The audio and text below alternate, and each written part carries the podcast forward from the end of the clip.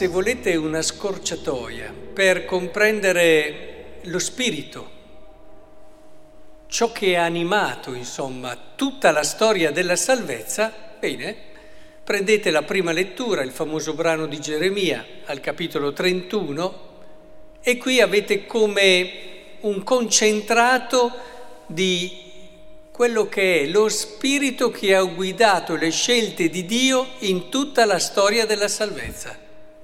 È importante questo perché quando uno comprende la chiave, poi attraverso questa ha la giusta comprensione di tutti i brani, di tutta la scrittura, di tutta quella che è la storia della salvezza, la rivelazione di Dio. Quindi non siamo dinanzi a un testo come gli altri, siamo dinanzi a un testo essenziale che vorrei davvero che cercassimo di comprendere, perché voi sapete che se noi vogliamo capire il Vangelo, comprendere il Vangelo, non possiamo fare senza l'Antico Testamento. È vero che alcuni dicono l'Antico Testamento ha delle parti che faccio fatica a comprendere, addirittura violente, eccetera, e giustamente si dice che trova il suo compimento proprio nel Nuovo. È il Vangelo che ci permette di comprendere tutto quello che viene detto prima nella sua luce vera, ma allo stesso tempo, se vogliamo capire il senso profondo del Vangelo, è fondamentale che andiamo ad attingere all'Antico Testamento. Non c'è rivelazione di Cristo, non lo comprenderemo in tutta la sua pienezza senza quella che è la legge, senza i profeti. E del resto nel brano della trasfigurazione che abbiamo meditato non tanto tempo fa si faceva proprio comprendere questo. Ma arriviamo a questo chiave, arriviamo a questo cuore. Dice, verranno giorni nei, quasi, nei, quali con la casa di Israele e con la casa di Giuda concluderò un'alleanza nuova. Si sente quasi in queste parole la, il pathos, eh, spero che lo riusciate a cogliere anche voi. Si vede la passione di Dio per l'uomo, desiderio di alleanza, il desiderio di amore, di essere una cosa con Lui. E, e se non è questo quello che ha spinto Dio in tutto quello che ha fatto, nonostante eh, il rischio, nonostante eh, si sapesse che il peccato poteva generare, e questo lo si dice in varie parti, anche sofferenza, divisione, eccetera. Tutto quello che ha guidato all'inizio Dio nella sua creazione è questo desiderio di alleanza con l'uomo desiderio di vivere con l'uomo ciò che già da sempre viveva nella Trinità, questa alleanza di amore, questo legame profondo d'amore. Pensate, noi, tutti noi, siamo all'inizio di tutto, nel cuore di Dio, nella mente di Dio, con questo desiderio di alleanza. Dio ha questa passione per ognuno di noi, di alleanza profonda, perché ognuno di noi nel suo essere semplice e piccolo, rappresenta però anche l'universo intero per Dio.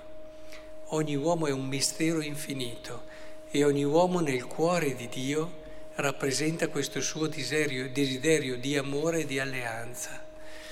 E questa alleanza però Dio non la vuole qualunque. Cioè non gli basta che l'uomo formalmente sia vicino a lui. Parla infatti di alleanza nuova. Non sarà come l'alleanza che ho concluso con i loro padri, quando li presi per mano per farli uscire dalla terra d'Egitto. Questa sarà un'alleanza, dice lui, dove porrò la mia legge dentro di loro, la scriverò nel loro cuore allora io sarò il loro Dio ed essi saranno il mio popolo. Conoscerete il Signore, tutti mi conosceranno, dal più piccolo al più grande. Attenzione, eh? perché qui capiamo allora tutto, anche Cristo. E che differenza c'è da un'alleanza appoggiata su una legge esterna a un'alleanza che invece è dentro al cuore dell'uomo. La porrò dentro questa legge.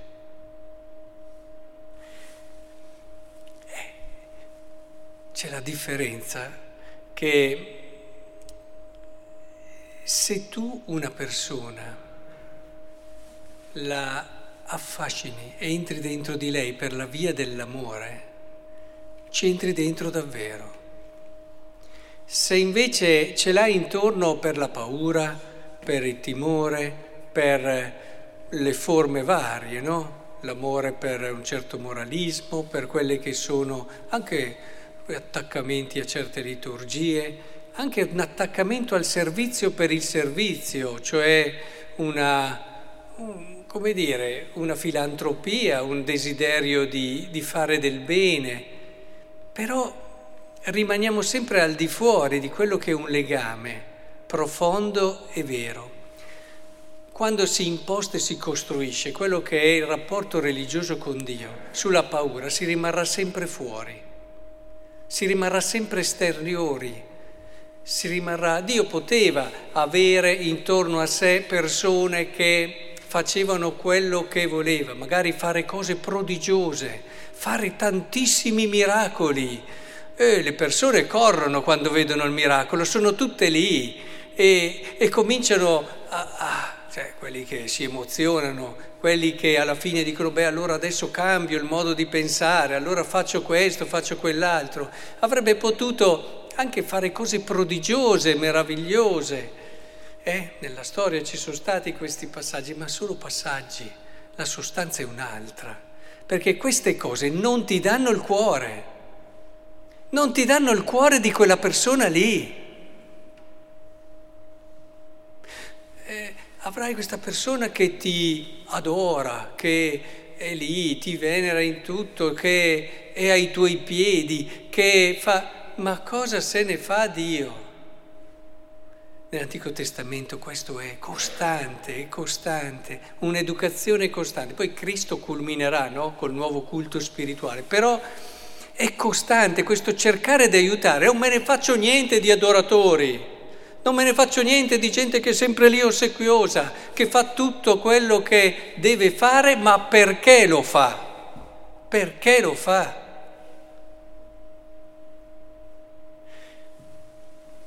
La legge quando entra dentro, quando è l'alleanza che va nel cuore, è una legge che passa dall'amore.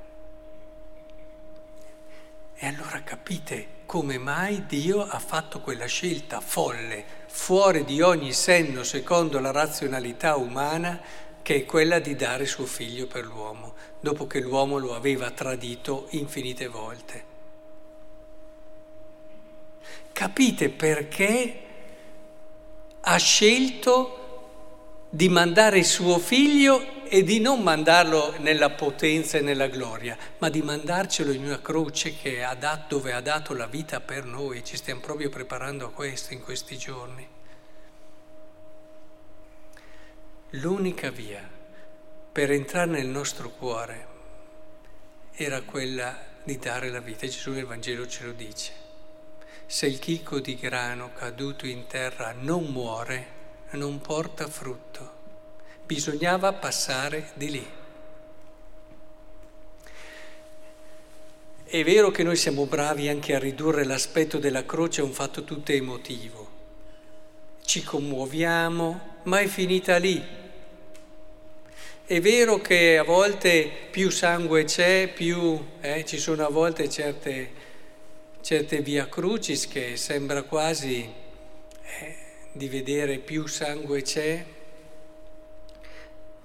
ma andiamo alla sostanza, non dobbiamo creare delle emozioni, noi dobbiamo aprire il cuore all'amore di Dio, questo genera conversioni che sono tutt'altra cosa.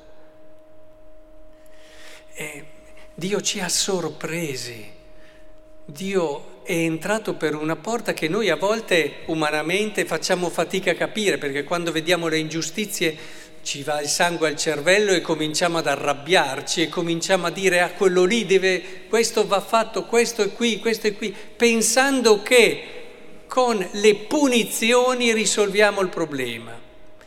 ma chi costruisce tutto sulle punizioni, il problema ce l'ha lui, che probabilmente nella sua vita non ha mai avuto nessuno che lo ha aiutato a capire come si arriva davvero a vivere i valori e che cosa vuol dire libertà. E senza questa via di comprensione, di amore, di misericordia, difficilmente si arriverà ad amare il valore che vivi.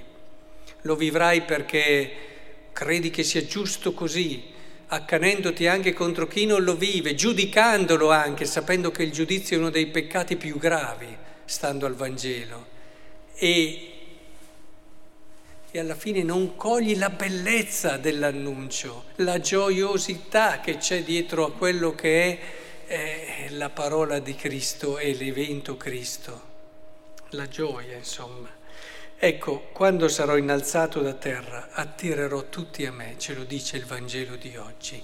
Questa è la via di Dio, cioè non quella di adesso vengo giù dalla croce e vi faccio vedere io, è quello che, perché siamo noi, è quelli lì che dicono, ma Gesù vieni giù dalla croce, tutte le volte che in un qualche modo pretendiamo di risolvere con la potenza, con la forza, con le cose fantastiche, con le cose suggestive, quelle che sono i problemi del mondo. Ma il problema del mondo passa attraverso la croce di Cristo, che è poi amore, non è la croce per la croce, che è l'amore di Dio che può entrare davvero nel nostro cuore.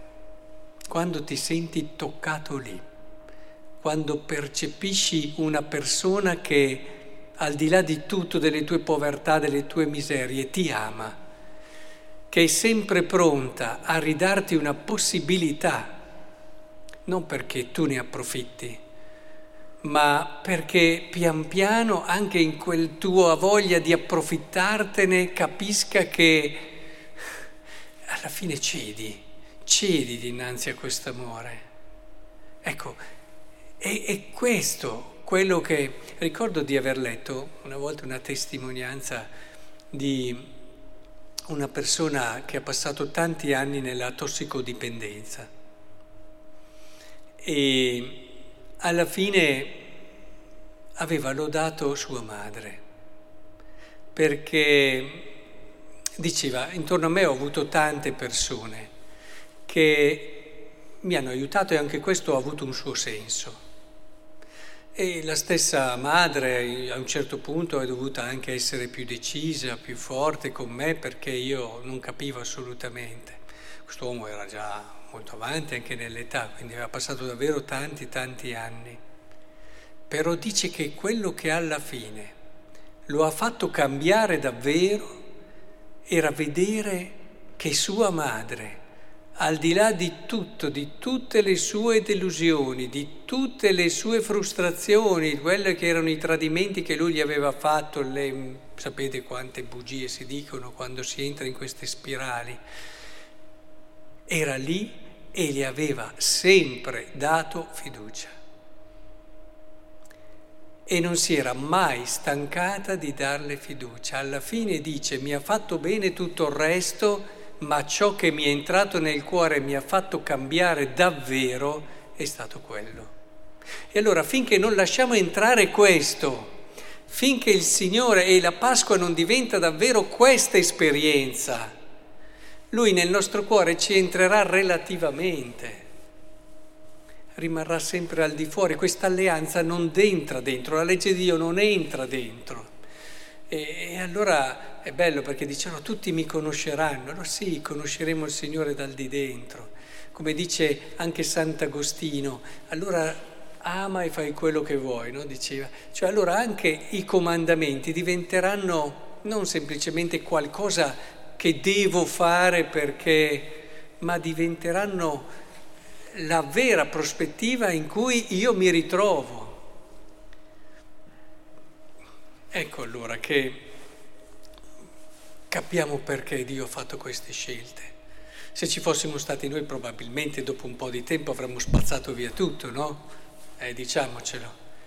Dopo quei 500 tradimenti, quelle 500 volte e molte di più poi nella scrittura ce ne sono, che l'uomo alla fine è venuto meno, beh insomma adesso basta.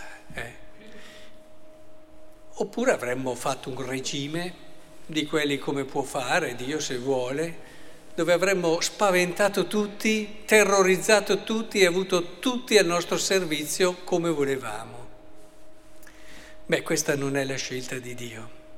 Può sembrare folle, assurda. Io vorrei che questa scelta di Dio ci ispirasse anche in tante nostre scelte sociali, anche in tanti nostri modi di procedere, che non vuol dire non educare, non correggere, anche la seconda lettura tocca, ma sempre con un fine d'amore, non con una giustizia che se non ha a che fare con l'amore non è giustizia divina è una falsa giustizia, una giustizia se volete deviata, ma una giustizia che non è accompagnata, che non ha un orizzonte d'amore, non è giustizia divina.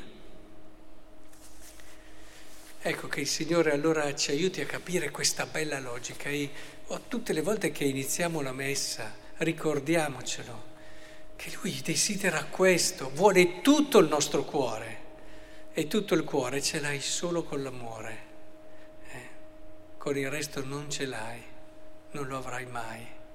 Puoi avere il di fuori, ma non avrai il di dentro.